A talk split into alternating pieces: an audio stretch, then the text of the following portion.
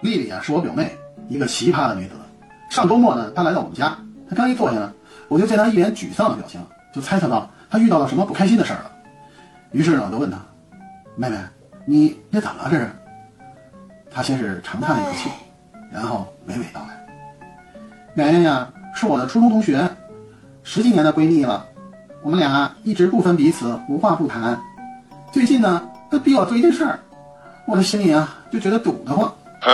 这件事儿啊，说什么我都不能接受。”听到这儿呢，我见他欲言又止，眼含泪花，我感觉到啊，这件事儿肯定让他特别的生气，而且为难。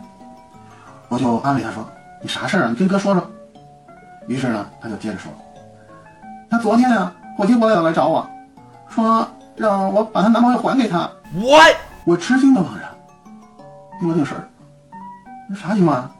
那你怎么办呀？丽丽一脸坚定的表情说：“我不同意。”那可是我用前男友换来的。What？